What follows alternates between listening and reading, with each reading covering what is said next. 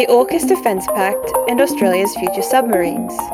Inside Beijing, I, I, keep thinking that there will be senior people inside the Communist Party who will be thinking to themselves, wow, these Xi Jinping approved policies are not working for China's interests.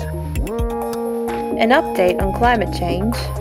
And an example of that is this the, the meandering jet stream, which, as mentioned, caused the extreme heat and fires on the west coast and the extreme flooding in parts of Europe and in parts of Asia and the impact of the Taliban takeover on Afghanistan's drug trade.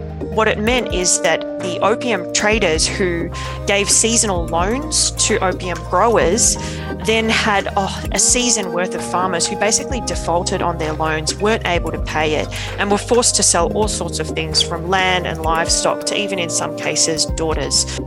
This is Policy, Guns and Money, the ASPI podcast, with me, Olivia Nelson. Yesterday, Prime Minister Morrison, President Biden, and Prime Minister Johnson announced the establishment of a new defence pact between Australia, the US, and the UK.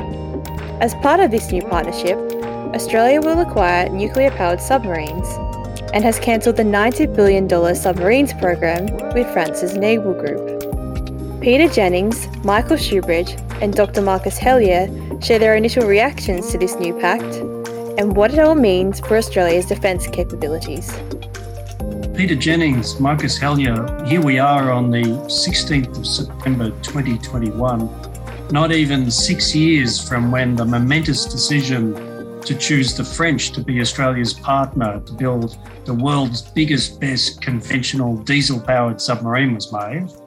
And this morning we heard the US President, the UK Prime Minister, and our Prime Minister, Scott Morrison, announced that we three nations were going to build an Australian nuclear submarine as part of a really tight uh, defence technology pact between the three countries. What's caused the shift, Peter? Well, a remarkable story, Michael, is the only way to put it. Uh, this is one of the biggest strategic changes I think I've seen in my my uh, 30 year plus uh, career in, in the field. And an irony also when you think about it that um, six years ago, Australia selected essentially a nuclear designed submarine and then spent several hundred million dollars working on changing that nuclear propulsion capability to a conventional capability, only to walk from the project saying to the French, no, we want a nuclear submarine after all. You know, that, that's going to take years of analysis. And I fear it's not going to be a good story about how it is that you know what was going to be the largest procurement project in Australian history ended up being utterly friendless in Canberra because no one in defence and no one in government could somehow explain the purpose of the project uh, to the Australian people. Here we have now a change whereby uh, the United States, for the first time in 60 years, has opened up its nuclear secrets to an ally. It, it, did so all those years ago with the British. It's now choosing to do so with us. I believe a decision of President Biden directly, uh, mm-hmm. which creates an opportunity, a remarkable opportunity for the three countries to closely align their science, their technology, their defense capability, know how.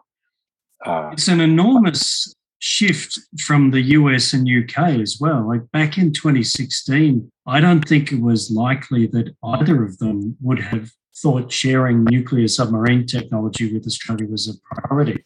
Uh, but this is all obviously driven by China and China under Xi. We should come back to what it means for the European shift to the Indo Pacific as well and what Australia's role can be after this with those partners. I wonder, though, Marcus, does this finally break the magic pudding that's 2% of GDP on defence in Australia? Yeah, great question. And, and def- the defence officials are kind of suggesting that it, it may, that it, they've sort of suggested that there's going to be new money for this, that the government has said, pay what it costs. We don't want you to give up any anything existing in the program. So that would imply that if you're buying something that costs more, that you know the government is going to ante up more money. Now, what that means in percentages, who knows? You know, cancelling the attack program does free up a lot of money. So the attack program was planning to spend over a billion dollars a year uh, this year, and that I, by my calculation, over the next few years, as we um, move towards the start of construction, was going to be moving to about two billion dollars a year. So, you know, that's a lot of money that uh, frees up in the short term to kick off this new program. You know, over the longer term, though, you know, um, the government has indicated it's going to cost more than the attack class. So we're probably going to have to find more money. And it's hard to imagine that, you know, all of the infrastructure you need to support nuclear submarines, you know, from the regulatory mechanisms right across many aspects of government, it's hard to imagine that that's going to cost less than conventional submarines. So I think in the longer hmm. term, yes, we are going to need it's going to cost more, but the government has said that it's going to it's going to cover that. So yeah, I do think we're we are moving well beyond two percent. You know, whether that's mm. the three percent that Peter's aiming for or beyond, I'm not sure, but it it will be more. In the short term, there's cash available. In the longer term, where the government's going to have to pony up more money. Paul Keating said today, well, this is a dumb decision because if uh, the US and NATO couldn't beat the Taliban, then there's no hope in prevailing in any kind of military contest with China. So, uh, what's the point? Um, how do you think Beijing is going to view this? Do, will they see it as what it is, a growing international move to really recognize them as a systemic challenge and deter them? What, what do you think their reaction and the region's reaction is going to be? There'll be a, a, public reaction and I suspect private reactions inside Beijing, Michael. Uh, the public reaction will be uh, more of what we've heard already uh, and, and have heard over so many years. So we, we will be accused of having a Cold War mentality, of teaming up to beat China. That is going to be the, the nature of the rhetoric. And of course, that will then be amplified by those folk who are inclined to see things China's way in Australia and, and around the world. Inside Beijing, I, I keep thinking that there will be senior people inside the Communist Party who will be thinking to themselves, wow, these Xi Jinping approved policies are not working for China's interests.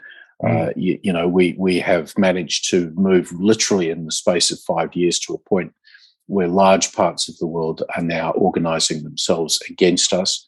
Mm. Where, what struggle uh, do we actually want with the rest of the world? Yeah, where, where trust in China has plummeted in populations all around the world. So I, I'm convinced that there will be folk that are now deeply worried about the direction that uh, Xi Jinping is taking his country. The challenge is no one's really going to be in a position to stop him, to tap him on the shoulder and say, you've got this wrong, because, uh, you know, Xi has such control over the instruments of repression in China that I think his personal position is secure for quite some time to come. But you know what this might do, Michael, is to start to change Xi Jinping's calculation of risk where it comes to a place like Taiwan. Mm. Uh, it's one thing to think he might be able to get away with it if the world is looking in a different direction and he can just manage sort of a fait accompli like he did with expanding China's control in the South China Sea. If mm. he's got Britain, the US, Australia, Japan, a whole bunch of other countries now deeply concerned about Chinese military adventurism inside the first island chain. That might lead uh, Xi Jinping to re- recalculate and conclude that this is not a smart move to attack Taiwan. Mm. It's an epic decision for Australia and for the US and the UK. But how do we now show other European partners that we take them seriously and, and we want to work with them rather than reignite the Anglosphere. You know, you can see the French government reaction saying, well, this shows why Europe has to build its own autonomy. Um, that could be an own goal. Is this the time to really put mainline effort and maybe some money into the free trade agreement with the EU?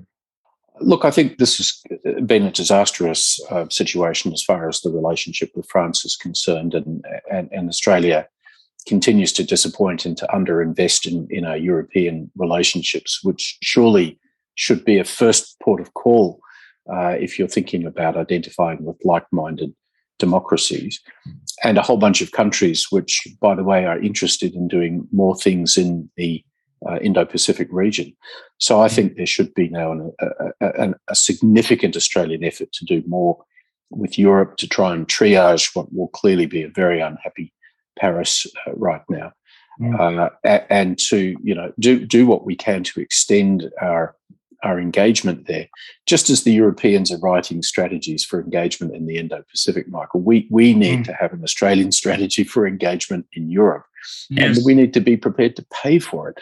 So I come mm. to the you know the baseline of this is that if we want to do all of these marvelous things, we have to front up for the leadership role that we keep saying we're ready for. And that means spending more money on defense, more money on foreign affairs, uh, and actually, you know, treating our leadership seriously if we want others to treat us seriously as well. Yes, and showing some continuity of purpose. And Marcus, my last uh, thought is about the national shipbuilding enterprise. Uh, is this snakes and ladders where all that has to start again, or do we still have some useful capability to at least build these submarines out of all the investment we've seen? Well, I think there's definitely a snakes and ladders aspect going on here, and it's it's the government itself has said we're not going to do this any faster than we we did with the we're going to do with the attack class. That it's two to four years slower, and I think that's you know probably a very optimistic view. So you know, I think the challenge for us is how do we get capability sooner? And how do we use the shipbuilding enterprise that we've spent a lot of money establishing, so building a, a new surface shipyard and you know going down the track of building a new submarine shipyard, how do we use that that productive capability to get capability military capability sooner. You know, the, the idea of building more air warfare destroyers has been raised. I think you and I both think there's a lot of merit to that idea. We've got the problem now that Hunter class frigates being delayed. We've also now got a delay essentially to the submarine program. How do we develop the, the shipbuilding workforce that we're going to need in the future and how do we actually get military capability sooner? And i think one solution for that is let's build some hobart class air warfare destroyers. We know how to do it. They're a great capability. As i said there's a lot of cash has been freed up in the short term by cancelling the attack class program. So Sure, Hobart is not a submarine. It's not the same capability, but it gives us something quickly and it helps keep the momentum going in that naval shipbuilding enterprise? I think today is a real demonstration of strategic imagination, not just from the Australian government, but from our American and UK allies and partners. And overall, that's a really positive development. Let's hope it's the first of many that demonstrate that sense of purpose and urgency. Thanks very much, Peter. Thank you, Marcus. Thank you. Thanks, Marcus. This summer in the Northern Hemisphere was marked with unprecedented floods, fires, droughts, and heat waves. Anastasia Kapetas and Dr. Robert Glasser discussed these catastrophic events and how Australia can prepare for simultaneous climate hazards domestically and in our region. So, welcome everyone uh, for uh, our regular climate pod, and today uh, we're talking to Dr. Robert Glasser, who's the head of ASPI's Centre uh, for Climate uh, and Security Policy. Robert, in terms of the, the kinds of crazy weather we've seen around the globe um, over the last six months, what are the links actually between climate and these pretty extreme weather patterns? Well, there are a lot of links uh, uh, between these events and the, extreme weather we've seen. As you probably know, and, and certainly hopefully most listeners know, our climate has now warmed by over one degree above pre industrial levels. And even though that sounds like a very small increase, it has huge implications. It's a bit like if you think of, uh, you know, when you have a fever, you have a normal temperature, one or two degrees, three or four degrees can be fatal and similarly, with warming climates, one or two degrees of warming have huge impacts. Now, one of the main impacts is temperatures are rising, and as temperatures rise, um, people who are already living in hot areas are exposed to extreme heat. And actually, in Australia, extreme heat is the leading cause of death, of hazards, uh, a leading hazard cause of death. So there are some very fundamental issues just with temperature rise. But also, when we see climate change uh, increasing uh, temperature rise, it also has an effect, can have an effect on the jet stream in the northern hemisphere, in particular because the poles are warming now twice as fast as the equator.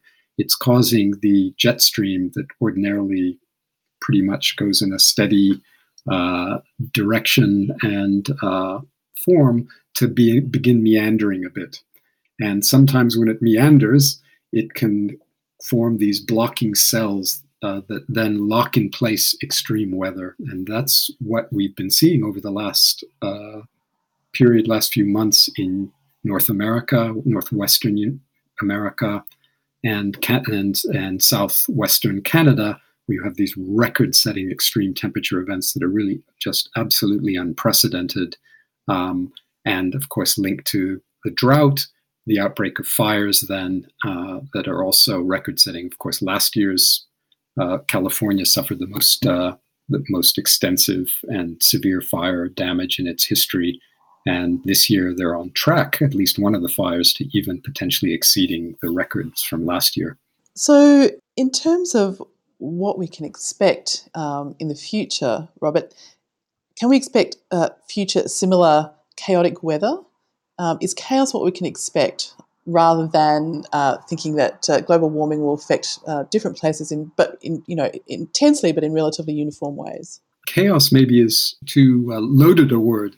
I guess I would say that um, as the climate continues to warm, the way the patterns that the climate system has established in a in a in a stable climate for distributing heat around the planet are going to change, and they can make sudden changes an, an example of that is this the, the meandering jet stream, which, as mentioned, caused the extreme heat and fires on the west coast and the extreme flooding in parts of Europe and in parts of Asia.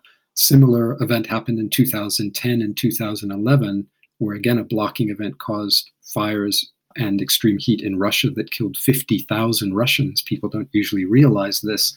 I think that is the seventh or eighth most uh, destructive uh, hazard in Europe over the past 50 years. So it's absolutely a huge event. And with climate change, as the pattern of the distribution of heat changes, we'll start seeing major impacts in simultaneous impacts in various parts of the planet. And there are a number of naturally occurring uh, extreme events, weather events, El Niños and La Nina. El Niños in Australia associated with extreme heat, La Ninas with extreme flooding and increased cyclones. Those events will now be happening on the back of a climate that is already over one degree warmer and will be likely two degrees warmer. And so those extremes become even more extreme when they happen and causing simultaneous extreme events. These, uh, the uh, the incre- the incidence of extreme El Nino events will double, according to the IPCC, uh, within 10 years once we reach 1.5 degrees of warming. So Australia's just had a period, a really difficult year of you know rolling COVID lockdowns. What can they expect from this summer? Is it likely that we'll have a repeat of the Black Summer of uh, two years ago? I don't think that's likely this year, although we certainly, uh, the latest bushfire risk assessment suggests there are parts of Australia that are at higher than normal risk of bushfires, particularly places that didn't burn and places that where there's a lot of grass growth, grassland growth following the La Nina linked rains that we've had.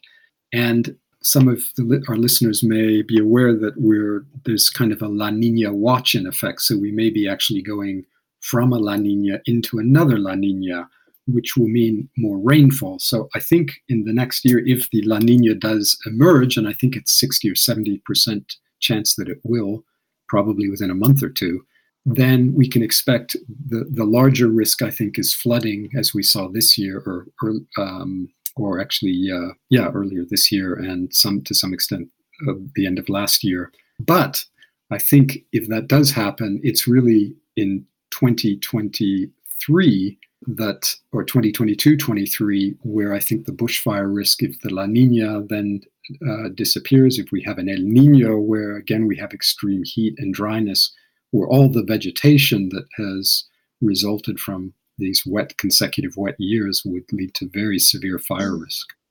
Can I just ask you just to pr- briefly say what do you think Australia needs to do to prepare for, for that scenario in a couple of years?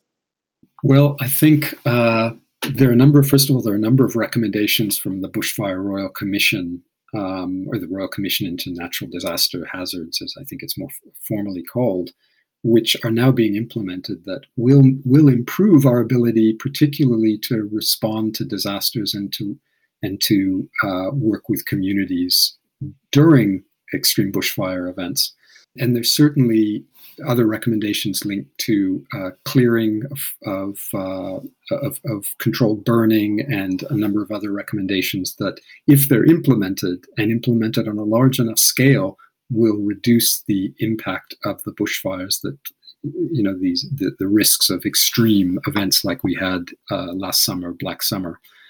But again, with climate change, with the with the continuing warming of the planet, we will dry places in Australia will get drier. They will they will have more extreme rain events that cause rapid growth followed by drought and extreme heat. And that's a deadly combination for bushfire risk on scales that could even surpass what we saw with Black Summer, and certainly will hmm. surpass that as the climate warms to two degrees and beyond. So I think what we really have to be considering now in the face of these changes is not just things like early warning and controlled burns, but really looking at land use planning, where Australians are settling, what the readjusting hazard maps so that even what we describe as a bushfire hazard zone reflects climate change and also the scale of the fires that result in you know these fires that are creating their own weather which means that even areas outside of traditional bushfire hazard zones are exposed and vulnerable.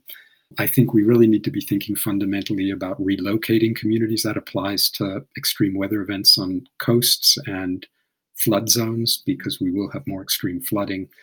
We have to think even fundamentally about issues like when we take our holidays.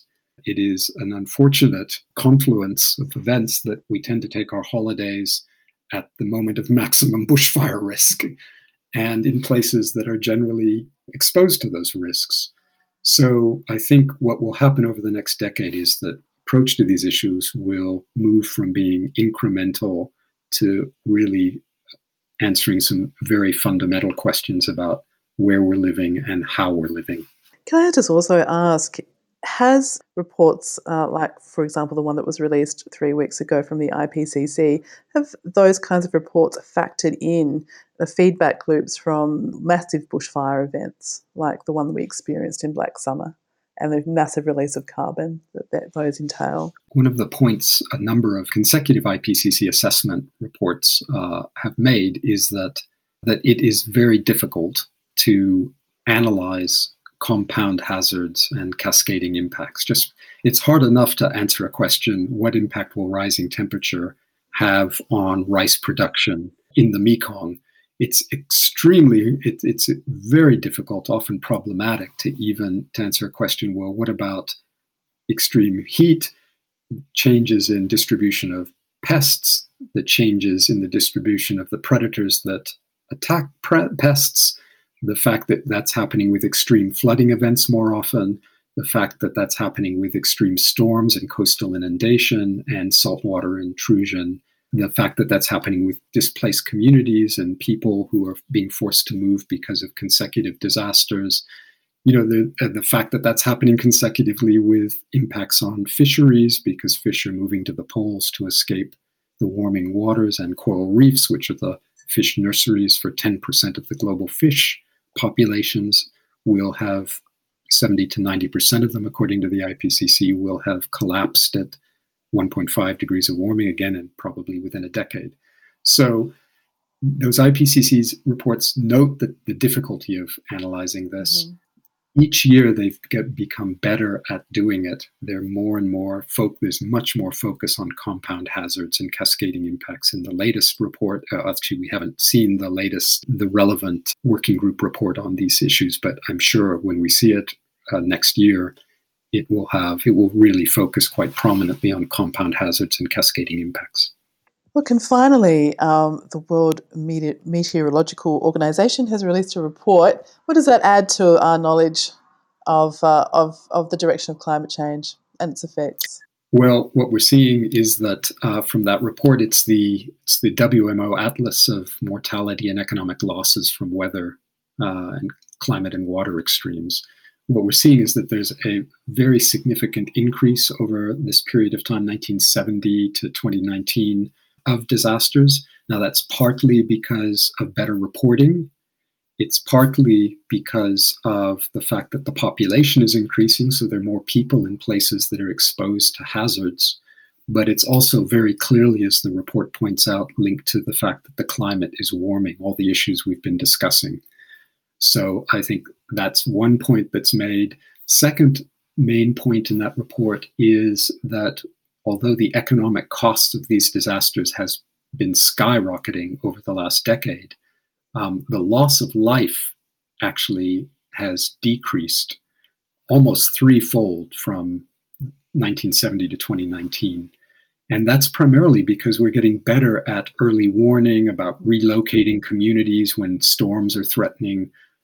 Mexico recently, a couple of years ago, moved over a million people away from the path of a, of a hurricane that was threatening the west coast of the country these are things that didn't happen 20 years ago, 30 years ago. Mm.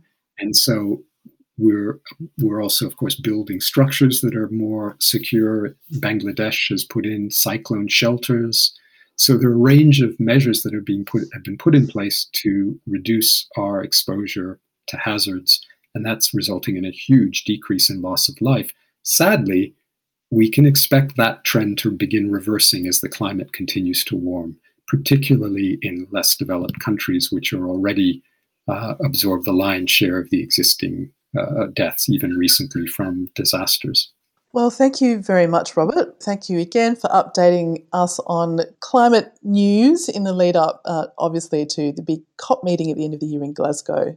And I just note that Glasgow, uh, I think today, recorded its highest ever temperature Yes, uh, that I hadn't noticed that, Anastasia. That's interesting, and uh, I'm sure, sadly, the same thing is happening in a number of different places around the world. These simultaneous record-setting events, and hopefully, and I am optimistic that these events will generate further political commitment and ambition to reduce greenhouse gases and address this really unprecedented global challenge. That will be fascinating to watch in the lead up um, to November.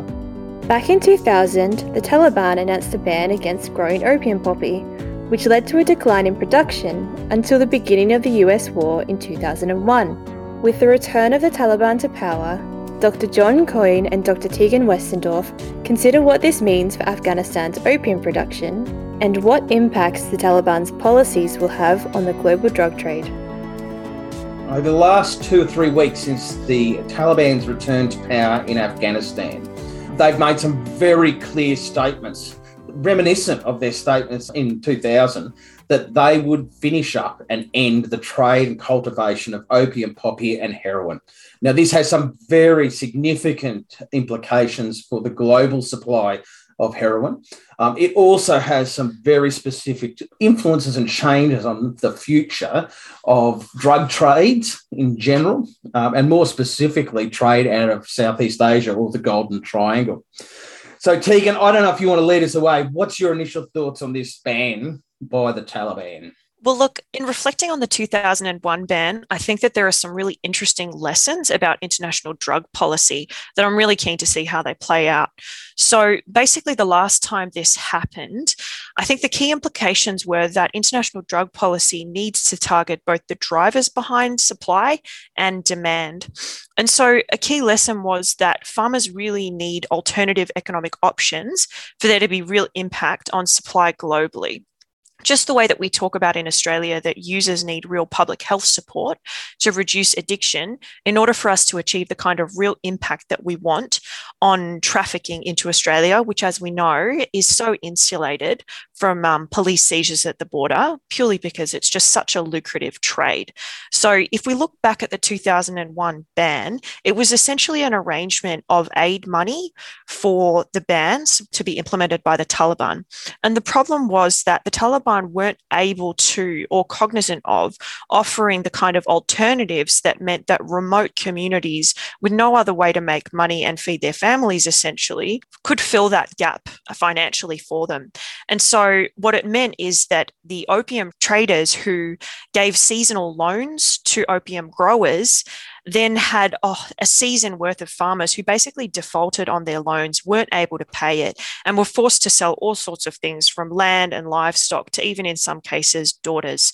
So I think that in this instance, for it to be effective and sustainable long term, the big question for me is what's the alternative going to be for these local communities so that essentially it's just impossible to police this moving forward? What are your thoughts on the capacity to, to implement the ban long term? And for our listeners, shortly after this ban was implemented, 9 11 happened. So obviously, we weren't able to see what the long term capacity to enforce it was. Look, Teagan, I, I, mean, I agree with you in a, in a normal sense. I definitely agree with you in the sense that if we were to look at the history of banning of opium production in, say, Thailand, where there is almost no opium production now, uh, when you combine those, those supply and demand measures, you definitely have a better impact. I do remember this though, which is as a result of the Taliban's efforts in 2000, we did see. So at the time, Australia was um, was almost a decade into a, a, really a heroin epidemic, mm-hmm. which included at one stage, you know, the, the Prime Minister Bob Hawke standing up uh, in front of the media crying because his daughter was addicted, you know, across various to heroin, across various layers of society amongst many things that, that ended that epidemic was the fact that there was a global shortage uh, in heroin supply in general. Uh, and that was most definitely driven by production reduction in both the Golden Triangle and in Afghanistan. I also think, though, that there's a real imperative for the Taliban to do this. So if we look back into Afghanistan's more recent history, heroin and opium poppy have funded the Mujahideen in their fight against the Russians during their invasion. Heroin and the civil war years that directly followed um, the withdrawal of the Russians, heroin supported and was used to pay for fighters and, and weapons when the Americans withdrew support from the Mujahideen. Then, in fact, heroin was used and opium poppy was used in taxation by the Taliban to fund their forces. Then it was stopped in 2000 then for the last two decades, it's become a key funding source. So I think one of the things that will drive drive the Taliban forward to do something about this will simply be the fact that they fear that opium poppy production will be used by warlords and oppositions to fund fighters to fight them and to fund the purchase of equipment. I think that will be what drives them. Now, the second part of that is, is that um, the Taliban government uh, will need to find alternative sources of income. And as it stands at the moment, it seems they're pretty certain that they're going to get that sort of support uh, from the Chinese Communist Party and from Russia, amongst many other countries. So I, I think from the, that perspective, there'll be a there'll be a geopolitical and a national security imperative for them to dry up the opium production process. Now, where that leaves the locals, and I think that's the the, the most difficult part about it, is that we're going to see some very specific social implications that we hadn't quite planned for across uh, Afghanistan as that opium trade is, is really cut down on. It's interesting that this checks out with what we have seen historically that places where there is ongoing insecurity and conflict are consistently exploited by both transnational serious organized crime groups and by and feature feature drug production. So I'd like to take us over to our region then and ask you so the impacts of the Myanmar coup and on the extensive negative impacts of COVID-19 on security in the region what do you think this spells for poppy production in the global in the golden triangle rather and how this could then affect flows into australia Look, I mean, in general, um, until now and until the arrival of COVID, what we saw is a is a really good downward movement in the amount of land used to cultivate opium poppy in Myanmar and Laos. Okay, so some time ago it had been completely stopped in, uh, for all intents and purposes, in um, northern Thailand. But in Myanmar and Laos, what we saw is, is a slow decline. Uh, we saw uh, several fairly um, successful projects being implemented by the UN amongst other groups uh, replacement with uh, coffee. Now, along came um, the coup, and it did two things. First off, it slowed down that economic growth. And secondly, it pushed people back into the countryside.